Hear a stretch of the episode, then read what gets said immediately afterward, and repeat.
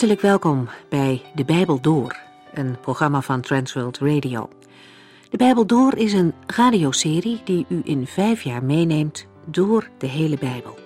Van Genesis 1 tot Openbaring 22.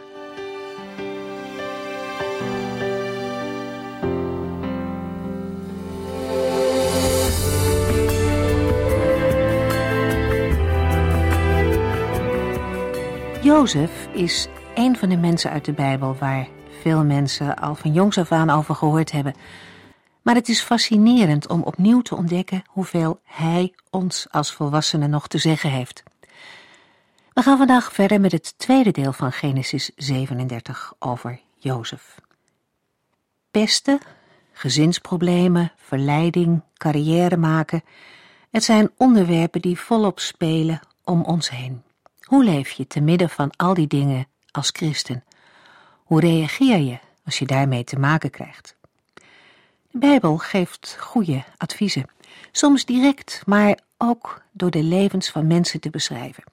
Van hun fouten of juist van hun goede dingen kunnen we leren. Het kan ons helpen om oplossingen te vinden in onze eigen moeilijke situaties. Bij Jozef komen onderwerpen zoals pesten en verleiding volop aan bod.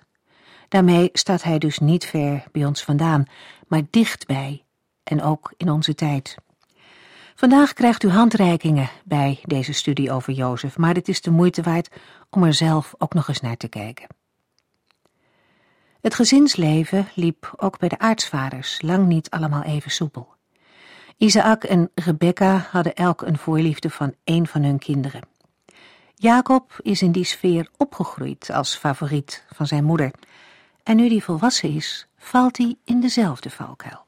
Hij trekt Jozef voor. En niet zo'n klein beetje ook. Dat geeft jaloezie bij de andere broers, maar hun haat voor Jozef wordt nog veel sterker door de dromen die ze krijgen. Jozef droomt twee keer dat zijn broers voor hem buigen. Ze zijn allemaal ouder en het is wel het laatste wat ze willen. Toch raken die dromen hen blijkbaar diep de Bijbel zegt dat ze hem nog meer om die dromen haten en jaloers zijn. Ze leggen het niet zomaar naast zich neer, zo van, ach, het is toch maar een droom. Nee, ze haten hem erom. Wellicht dat ze, ook omdat Jozef het twee keer droomde, het wel serieus namen. Maar het was duidelijk niet wat ze wilden horen. Jacob reageert anders. Hij spreekt Jozef er wel op aan, maar houdt in gedachten wat Jozef heeft gedroomd. Het laat hem niet los, ook al weet hij op dat moment nog niet wat hij ermee moet. Dan komt de dag dat alles verandert. De broers zijn in de buurt van Sichem en Jozef wordt erop uitgestuurd om te kijken hoe het met hen gaat. Hij zal nooit meer terugkomen in de tent van zijn vader. Een jongen van zeventien begint aan een missie die veel groter blijkt dan hij nu overziet. Via zijn broers zal hij terechtkomen in Egypte. Daar zal hij van alles meemaken en uiteindelijk als onderkoning in Egypte veel mensen kunnen redden van de hongerdood. Een geweldig grote taak. Maar het begint hier, met een jonge man die gehoorzaam de eerste stap zet, zonder te weten wat er opvolgt. Hij doet wat zijn vader hem opdraagt.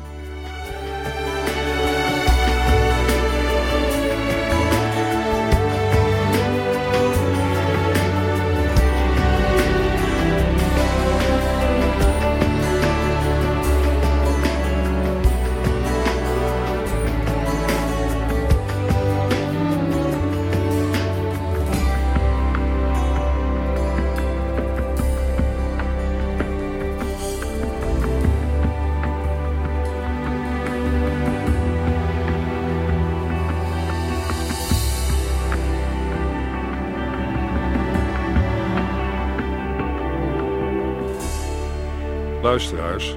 De vorige uitzending zijn we geëindigd met een aantal parallellen die te leggen zijn tussen de Heer Jezus Christus en Jozef. Ik zet ze aan het begin van deze uitzending nog een keer op een rijtje. Als eerste is er een overeenkomst met betrekking tot de geboorte. De geboorte van Jozef was een wonder. In die zin dat het door tussenkomst van God gebeurde als antwoord op gebed. De Heer Jezus Christus is uit de maagd geboren. Zijn geboorte was zeker een wonder. In de tweede plaats hield Jacob veel van Jozef. Hij werd geliefd door zijn vader. Ook de Heer Jezus werd geliefd door zijn vader. In het Nieuwe Testament horen wij God de Vader zeggen: Dit is mijn geliefde zoon. Met het schenken van de veelkleurige mantel werd Jozef door Jacob apart gezet van de andere broers. Ook Christus is apart gezet. Hij was afgezonderd van de zondaars. Naar aanleiding van zijn dromen kondigde Jozef aan dat hij zou regeren over zijn broers. Jozef broers maakten zijn boodschap belachelijk. De Heer Jezus kwam als de Messias. Ook hij werd bespot om zijn boodschap. Bovenaan het kruis spijkerden de mensen nog een bordje met de tekst: Dit is Jezus, de koning van de Joden. Jozef was door zijn vader naar zijn broers gezonden. Ook de hemelse vader heeft zijn zoon Jezus naar de zijnen gezonden, zijn broers. Immers Jezus Christus kwam in de eerste plaats voor de verloren schapen van het huis Israëls. Ten slotte, Jozef werd zonder reden gehaat door zijn broers. Vader Jacob had hem de uitzonderingspositie gegeven. Ook de Heer Jezus werd zonder reden door de zijnen, zijn broers, gehaat. In Genesis 37, vers 18 tot en met 20 lezen we: Maar toen ze hem zagen aankomen, besloten ze hem te doden. Kijk, daar komt die grote dromer aan, riepen ze. Vooruit, laten we hem doden en dan in de waterput gooien. We kunnen vader vertellen dat een wild dier hem heeft opgegeten. Eens zien wat er van zijn mooie dromen terechtkomt. De broers haten Jozef. Ze zijn nu waarschijnlijk zo'n 150 kilometer van huis en zeggen tegen elkaar: Laten we proberen van hem af te komen, dan zullen we eens zien wat er van zo'n dromer terechtkomt. Jozef komt bij zijn broers. Ze hebben een complot tegen hem gesmeed. Hij draagt zijn mooie gekleurde mantel, die zijn uitzonderingspositie duidelijk laat zien. En we moeten ons realiseren dat Jozef jonger was dan zijn broers, maar dat Jacob hem een plaats heeft gegeven boven zijn oudere broers. Zo mondt haat en jaloezie uit in een plan om Jozef te vermoorden en vader Jacob te bedriegen. Genesis 37, vers 21 en 22. Maar Ruben voelde daar niets voor en zei: Laten we hem niet doden. We mogen geen bloed vergieten. We kunnen hem beter levend in de waterput gooien. Dan hoeven wij onze handen niet vuil te maken. Ruben wilde Jozef later uit de put halen en hem terugbrengen bij zijn vader. Ruben is zijn positie als eerstgeborene al kwijt. Toch komt hij hier positief tevoorschijn. Zijn rechtvaardigheidsgevoel is beter ontwikkeld dan dat van de anderen. Als Ruben niet tussen beiden was gekomen, dan hadden de broers Jozef ter plekke vermoord. Ruben is tegen het plan om Jozef te vermoorden. Hij wil Jozef later uit de put halen en terugbrengen bij vader Jacob. Hoe zal dit aflopen?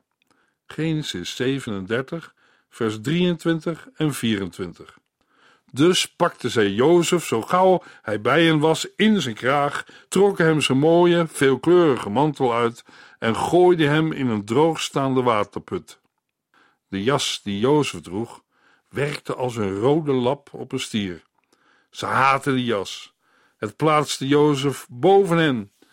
Maar volgens het eerstgeboorterecht hadden zij de eerste rechten en niet Jozef. Ze rukken hem de mantel van het lijf, grijpen hem vast en gooien hem in een waterput. De opeenvolging van de werkwoorden geeft de snelheid en het grove geweld aan waarmee de broers handelen. Er wordt twee keer gezegd dat de waterput droog stond. Er was geen water in. Jozef is niet verdronken. Er kan ook mee benadrukt zijn hoe angstaanjagend het in de put geweest moet zijn. Donker en stil, ijzig en huiveringwekkend. En daarna? Wat doen de broers nadat ze Jozef in de put hebben gegooid? Genesis 37, vers 25. Toen gingen ze bij elkaar zitten om te eten. Plotseling zagen ze in de verte een rij kamelen aankomen. Waarschijnlijk een karavaan van Ismaëlitische handelaars die gom, balsem en hars van Gilead naar Egypte vervoerden. Als de broers rustig zitten te eten, vindt er een onverwachte wending plaats. Ze zien een karavaan met Ismaëlieten. Er komt een karavaan handelsreizigers voorbij. De aanduiding Ismaëlieten wordt in onze vertaling van Genesis 37 afwisselend gebruikt met de algemene aanduiding handelaars. In de grondtekst is in vers 28 en 36 sprake van Midianieten. Het ligt voor de hand aan te nemen dat de twee benamingen verschillende aanduidingen zijn voor dezelfde groep handelaars. Dothan lag namelijk op de grote handelsroute die dwars door Israël liep, de zogenaamde Via Maris, vanuit het overjordaanse Gilead naar het westen, over de vlakte van Jisrieel en Dothan. Vervolgens daarna naar het zuiden, richting Egypte. De kooplieden zijn op weg naar Egypte met hun koopwaar van gom, balsem en hars. Gom, balsem en hars werden gebruikt voor het maken van parfums en voor een deel ook toegepast in de geneeskunst. Harsen werden ook gebruikt voor het conserveren van lijken, mummies. Al de genoemde stoffen groeiden in Gilead, want Jacob zal later, we lezen dat in Genesis 47 vers 11, dezelfde specerijen als gift aan Jozef sturen. Genesis 37, vers 26 en 27. Kijk eens, zei Juda tegen de anderen, daar komt een stel Ismaëlieten aan. Laten we Jozef aan hen verkopen, in plaats van hem te doden, want hij is tenslotte onze broer. Zijn broers waren het met hem eens. Als de handelsreizigers dichterbij komen, komt Juda tussen beiden. Hij heeft een ontzettend gemeen plan, maar hij wil tenminste niet dat er wordt gemoord. Hij wil het bloed van Jozef niet aan hun handen laten kleven. De broers zijn het eens met het voorstel van Juda. Wat zij ten diepste willen is dat Jozef verdwijnt. Het doet er niet toe op welke manier dat gebeurt. Ze hadden wel in de gaten dat de Ismaëlieten Jozef mee zouden nemen naar Egypte en hem daar als slaaf zouden verkopen maar ze waren tenminste van hem af. Slavernij betekende in die tijd meestal dat je levend dood was. De broers wisten zeker dat ze nooit meer iets van Jozef zouden horen. Wanneer de broers de kooplui zien, is Ruben niet aanwezig. Was hij bij de kudde of trof hij de voorbereiding om zijn plan ten uitvoer te brengen? Juda komt met het voorstel om Jozef aan de kooplieden te verkopen. Ook hij komt met het argument dat ze geen bloedschuld op zich moeten laden. Wat dat betreft is zijn voorstel minder vijandig dan dat van zijn broer Ruben. Zijn motieven zijn het daarentegen niet. Die zijn minder edel dan die van Ruben. Ruben wil Jozef weer teruggeven aan vader Jacob, maar Juda wil net als de anderen van Jozef af. Genesis 37, vers 28.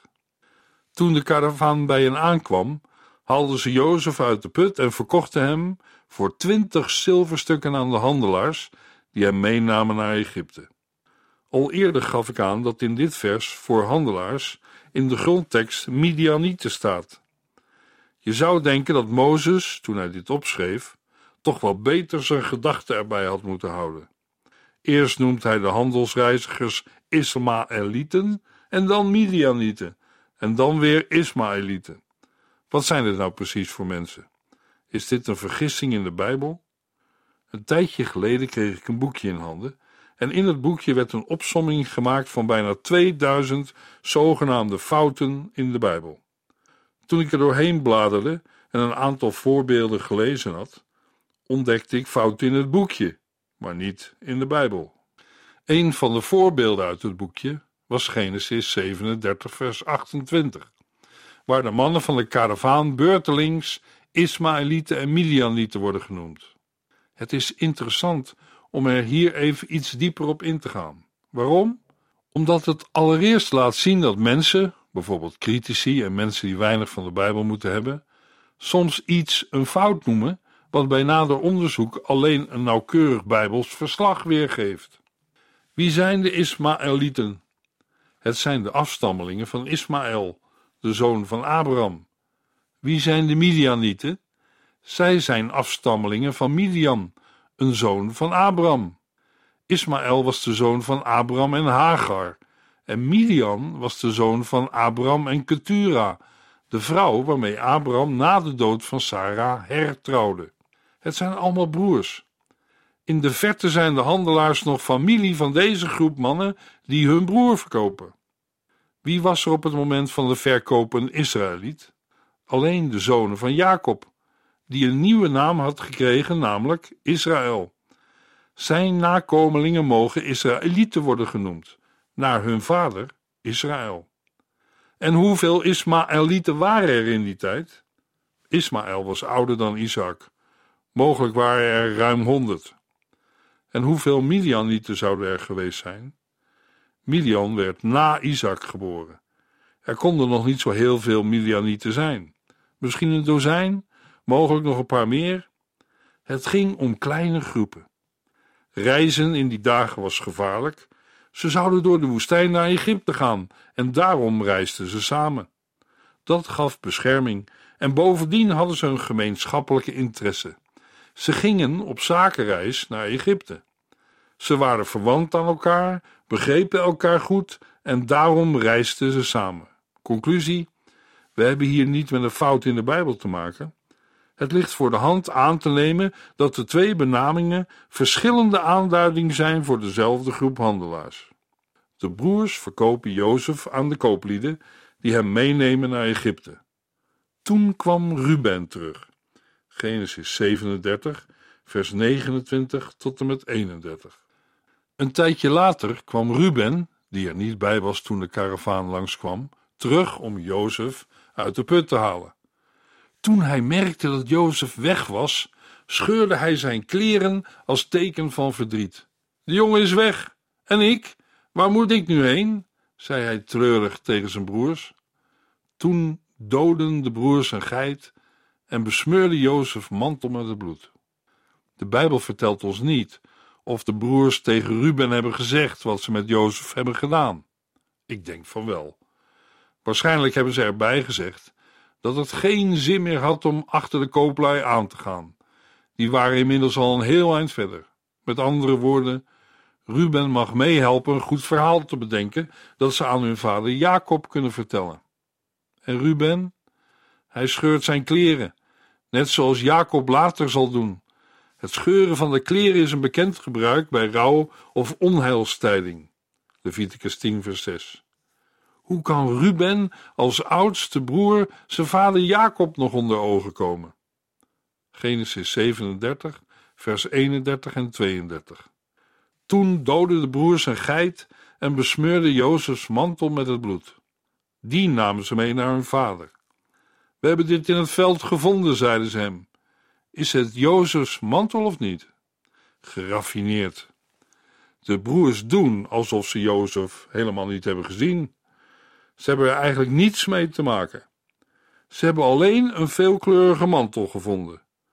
En geloof me, ze wisten heel goed hoe die gehate jas eruit zag. Maar ze doen het voorkomen alsof ze de mantel niet herkennen. Ze vragen er Jacob naar. Jacob herkent de mantel en weet nu van wie die mantel is. Genesis 37, vers 33. Hun vader herkende de mantel ogenblikkelijk. Ja, zei hij bedroefd, dat is de mantel van mijn zoon. Een wild dier moet hem hebben opgegeten. Hij is zonder twijfel verscheurd. In drie korte uitlatingen: de mantel van mijn zoon, een wild dier moet hem hebben opgegeten en hij is zonder twijfel verscheurd, ontmoeten we een geëmotioneerde Jacob. In de grondtekst eindigt Jacob deze zin met het noemen van de naam van zijn geliefde zoon, Jozef. Laten we bij de laatste gebeurtenissen nog even stilstaan. De broers doden een jonge geit en smeerden het bloed op de mantel. Dit herinnert ons aan een eerdere gebeurtenis waarin ook een vader werd bedrogen met een geit. Rebecca en Jacob gebruikten een geit om Isaac te bedriegen. Ze maakten het vlees lekker klaar en gebruikten de huid van het dier om Jacobs armen en handen te bekleden. Nu gebruiken de broers een geit om hun vader Jacob te bedriegen. Ze overhandigen hem de gevonden mantel en vragen: Herkent u dit? We vonden de mantel in de bergen. Het lijkt erop alsof een wild dier iemand heeft verscheurd. Weet u van wie deze mantel is? En de oude Jacob moet op grond van de mantel de conclusie trekken dat zijn zoon Jozef is omgekomen. Let goed op. Jacob wordt hier net zo bedrogen zoals hij dat zelf had gedaan bij zijn vader Isaac. Maak u zelf niets wijs. God laat niet met zich spotten. Wat iemand zaait, zal hij ook oogsten. Gelaten 6 vers 7. Niet iets anders. Niet iets wat erop lijkt, maar precies hetzelfde. Wat Jacob toen zaaide, was verkeerd. Hij gebruikte bedrog. En nu? Jacob wordt door zijn zoons op precies dezelfde manier bedrogen. Als we koren zaaien, zullen we koren oogsten. Als we onkruid zaaien, zullen we onkruid oogsten. We krijgen wat we zaaien. Het geldt op elk gebied, op lichamelijk, psychisch en geestelijk gebied. Het geldt voor iedereen, ook voor gelovigen. Gelovigen kunnen denken dat, als ze zondigen, er ze wel goed mee weg zullen komen, omdat ze een kind van God zijn. Maar de Heere God kan en wil de zonde niet door de vingers zien. Hij is een rechtvaardig God. Er wordt niemand voorgetrokken boven een ander. Voordat hij de zonde ongestraft liet, heeft hij ze op zijn eigen zoon gelegd, Jezus Christus. Hij heeft al onze zonden verzoend, opdat een ieder die in hem gelooft niet verloren gaat, maar eeuwig leven hebben. Johannes 3, vers 16. Bij God is geen aanzien des persoons. Hij wil niet dat mensen verloren gaan, maar dat alle tot erkentenis van de waarheid komen. welke waarheid is dat? De waarheid van Jezus Christus. Niemand komt tot de Vader dan door mij. Hij is de weg, de waarheid en het leven. Johannes 14, vers 6. Wie zich aan de Zoon toevertrouwt, heeft eeuwig leven. Wie de Zoon ongehoorzaam is, zal dat leven niet ontvangen. Integendeel, de straf van God blijft op hem rusten. Johannes 3, vers 36. De boodschap van de mantel met bloed en de conclusie dat zijn geliefde zoon Jozef door een wild dier was verscheurd, slaat bij Jacob in als een bom. Genesis 37, vers 34 en 35. Toen scheurde Jacob zijn kleren en trok een rouwmantel aan. Hij treurde diep om zijn zoon wekenlang. Zijn familieleden probeerden hem te troosten, maar het hielp niets. Ik zal treuren om mijn zoon tot ik in mijn graf neerdaal, zei Jacob. En toen begon hij weer te huilen. Na Ruben, vers 29, scheurt nu ook Jacob zijn kleren. Maar zijn verdriet is zichtbaar groter. Bij het woord rouwmantel moeten we denken aan een ruw stuk kleed, een soort zak, vaak van zwart geitenhaar, waarbij het bovenlichaam ontbloot blijft. Een zak om de heupen geeft meer aan waarom het gaat. In het algemeen duurde het publieke rouwen een week, maar Jacob zegt te zullen blijven rouwen tot aan zijn dood. Al de pogingen om hem te troosten falen. Zeker, het laat zien hoeveel Jacob van zijn zoon Jozef hield. Maar het toont ook dat Jacob nog niet had geleerd om te wandelen in geloof. We herinneren ons de ervaring die Jacob in Pniel had. Het was het einde van zijn oude ego. Zijn eigen ik werd gebroken. Maar daarna moest Jacob leren wandelen in geloof. En hier in Genesis 37 heeft Jacob dat nog steeds niet geleerd. Sterker nog, het geloof van Jacob wordt in Hebreeën 11 wel genoemd, maar er wordt geen gebeurtenis uit zijn leven aangehaald als een sprekend voorbeeld van dat geloof. Tot het moment dat hij sterft. Dan wordt Jacobs geloof zichtbaar. Vergelijk zijn verdriet eens met het verdriet van een man als David in 2 Samuel 12, vers 15 tot en met 23.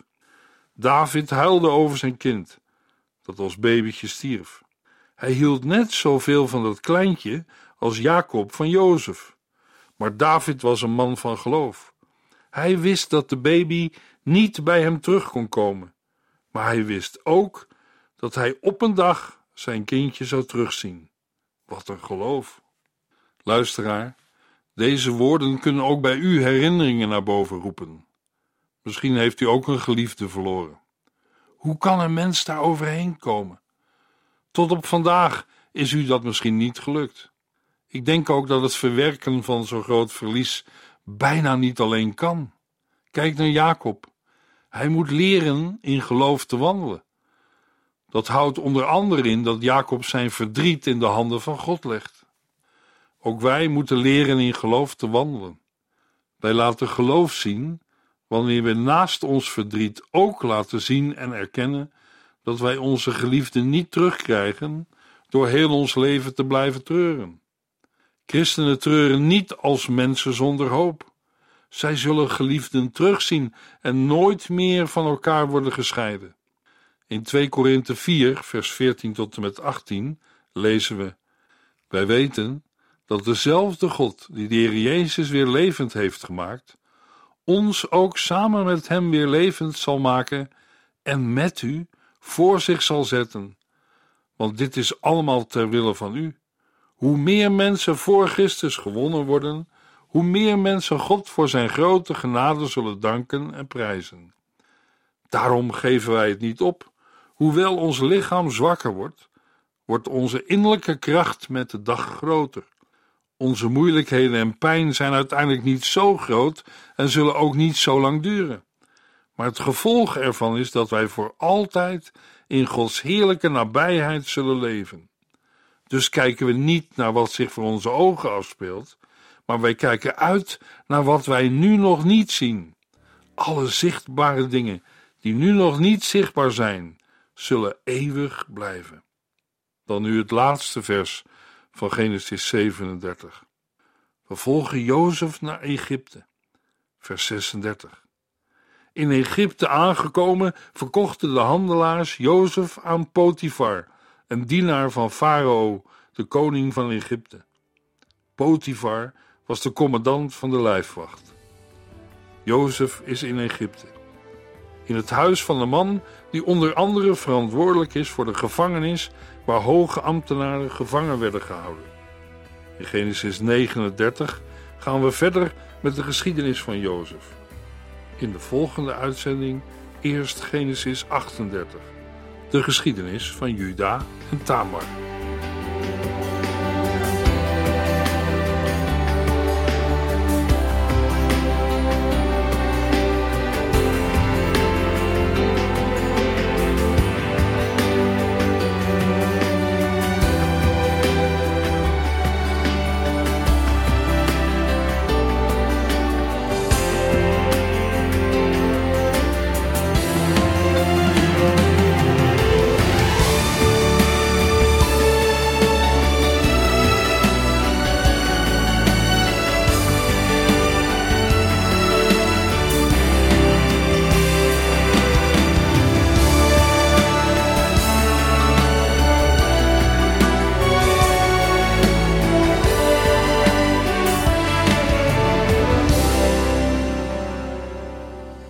Geluisterd naar De Bijbel Door.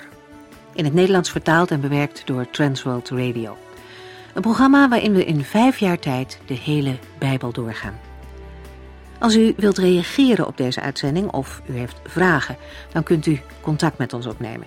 Tijdens kantooruren kunt u bellen op 0342 47 8432. 0342 47 8432. 32.